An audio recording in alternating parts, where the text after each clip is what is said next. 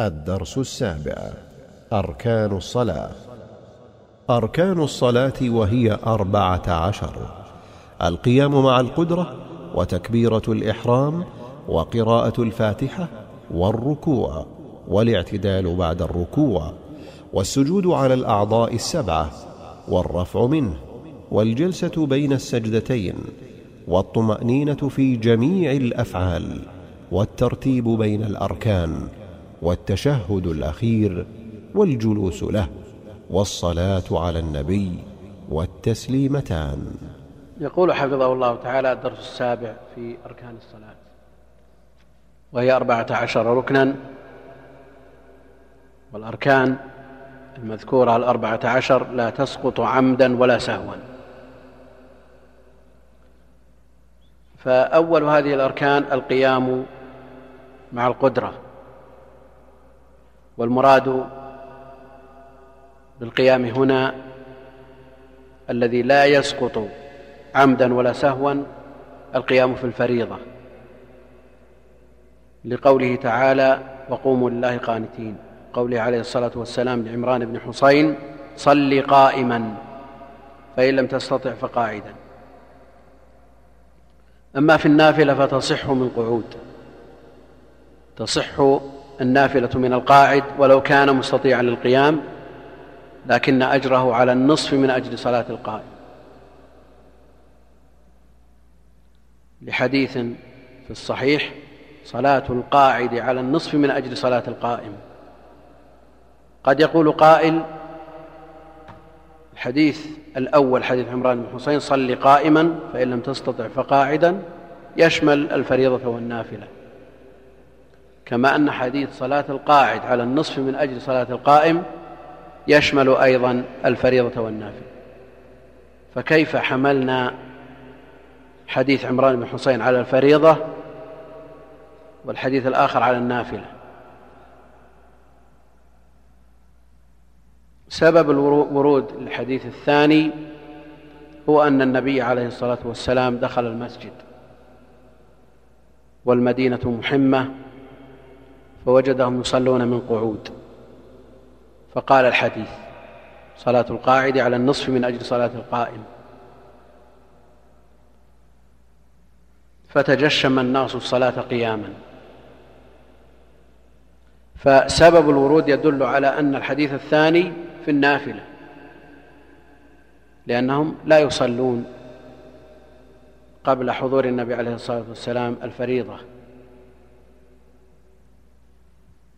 فدل الحديث على أنها في النافل وقول فتجشم الناس الصلاة قياما دل على أنهم يستطيعون القعود القيام. فقال الحديث فقصر الحديث على سببه. قد يقول قائل العبرة بعموم اللفظ لا بخصوص السبب. نقول نعم هذه قاعدة نقل بعضهم الإجماع عليها لكنها فيما إذا لم يعارض العموم. أما إذا عورض العموم فإنه حينئذ يلجأ إلى خصوص السبب لدفع التعارض. الركن الثاني تكبيرة الإحرام وهي قول المصلي الله أكبر لا يجزئ غيره. فلا يجزي الله الأكبر كما يقول بعضهم ولا يجزي قول الله الأعز كما يقوله بعض العلماء لقوله عليه الصلاة والسلام في حديث المسيء إذا قمت إلى الصلاة فكبر. وفي الحديث تحريمها التكبير وتحريرها التسليم رواه أبو داود وغيره. فتكبيرة الإحرام ركن من أركان الصلاة لا تصح بدونها. الركن الثالث قراءة الفاتحة مرتبة. لقوله عليه الصلاة والسلام لا صلاة لمن لم يقرأ بفاتحة الكتاب. متفق عليه والحديث شامل لكل مصل من إمام ومأموم ومنفرد ومسبوق. فكل مصل تلزمه قراءة الفاتحة لا تصح صلاته بدونها.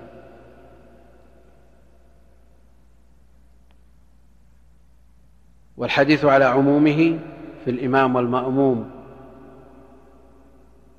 والمنفرد لكن المسبوق خص بحديث أبي بكر حينما ركع دون الصف.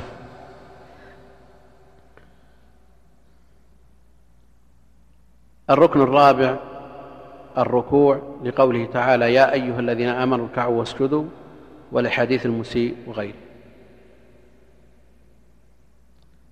الوقت اضطرنا إلى العجلة وعدم استيفاء الكلام على هذه الأركان. وإلا لو أعطيت حقها من الشرح والبيان لكان كل ركن, كل ركن من الأركان وكل شرط من الشروط يحتاج إلى درس خاص.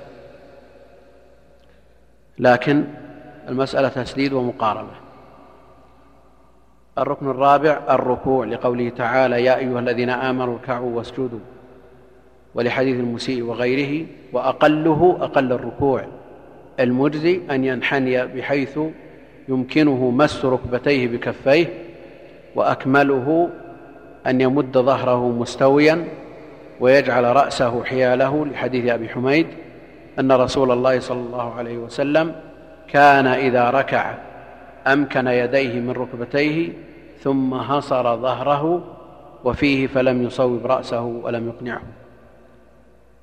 يعني لا يرفع رأسه ولا ينزله عن مستوى ظهره ويمد ظهره باستواء. وقد جاء في بعض الأحاديث أن النبي عليه الصلاة والسلام يمد ظهره بحيث لو صب الماء على ظهره لاستقر يمده مستويا. الركن الخامس الرفع منه بحيث لا يقصد غيره. فلو رفع فزعا من شيء أو لينظر إلى شيء لم يكفي. بل لا بد أن يرفع من الركوع بقصد الرفع من الركوع. والركن السادس الاعتدال قائما بعد الركوع لقوله عليه الصلاة والسلام للمسيء صلاته ثم ارفع حتى تعتدل قائما. وهذا دليل للركنين الخامس والسادس. والركن السابع السجود على الأعضاء السبعة لقوله تعالى واسجدوا وقوله عليه الصلاة والسلام ثم اسجد حتى تطمئن ساجدا ولحديث أمرت أن أسجد على سبعة أعظم. الثامن الرفع من السجود. والتاسع الجلوس بين السجدتين. لقوله عليه الصلاة والسلام للمسيء ثم ارفع حتى تطمئن جالسا والسنة أن يجلس مفترشا. كما سيأتي مفترشا على رجله اليسرى وينصب اليمنى لحديث كان النبي عليه الصلاة والسلام يفرش رجله اليسرى وينصب اليمنى. الركن العاشر الطمأنينة في جميع الأفعال وهي السكون. في جميع أفعال الصلاة لأمره عليه الصلاة والسلام المسيء بها في جميع الأركان. ولما أخل بها قال له ارجع فصل فإنك لم تصل. فدل على ركنية الطمأنينة. الركن الحادي عشر التشهد الأخير لحديث ابن مسعود كنا نقول قبل أن يفرض علينا التشهد. كنا نقول قبل أن يفرض علينا التشهد. السلام على الله من عباده إلى آخره. فنص في الحديث على فرضيته. الثاني عشر الجلوس له فلو تشهد غير جالس. لم تصح لأن النبي عليه الصلاة والسلام فعله وداوم عليه. تشهد جالسا وقال صلوا كما رأيتموني أصلي. الركن الثالث عشر الصلاة على النبي عليه الصلاة والسلام. لحديث ابن مسعود قال بشر, قال بشير بن سعد يا رسول الله أمرنا أن نصلي عليك فكيف نصلي عليك؟ أمرنا أن نصلي عليك فكيف نصلي عليك؟ فسكت ثم قال قولوا اللهم صل على محمد إلى آخره. الرابع عشر التسليمتان لحديث وتحليلها التسليم رواه أبو داود وغيره وهو أن يقول المصلي السلام عليكم ورحمة الله. لحديث ابن مسعود أن النبي صلى الله عليه وسلم كان يسلم عن يمينه السلام عليكم ورحمة الله وعن يساره السلام عليكم ورحمة الله. وهذا بخلاف صلاة الجنازة فيكفي فيها تسليمة واحدة. عد بعض العلماء من الأركان وينبغي أن يعد ترتيب الأركان. أن يؤتى بهذه الأركان مرتبة كما تقدم. فلو سجد قبل الركوع عمدا بطلت. وسهوا لزمه الرجوع ليركع ثم يسجد. لأن النبي عليه الصلاة والسلام صلاها مرتبة. صلاها مرتبة وقال صلوا كما رأيتموني أصلي. وعلمها المسيء في صلاته مرتبة. بثم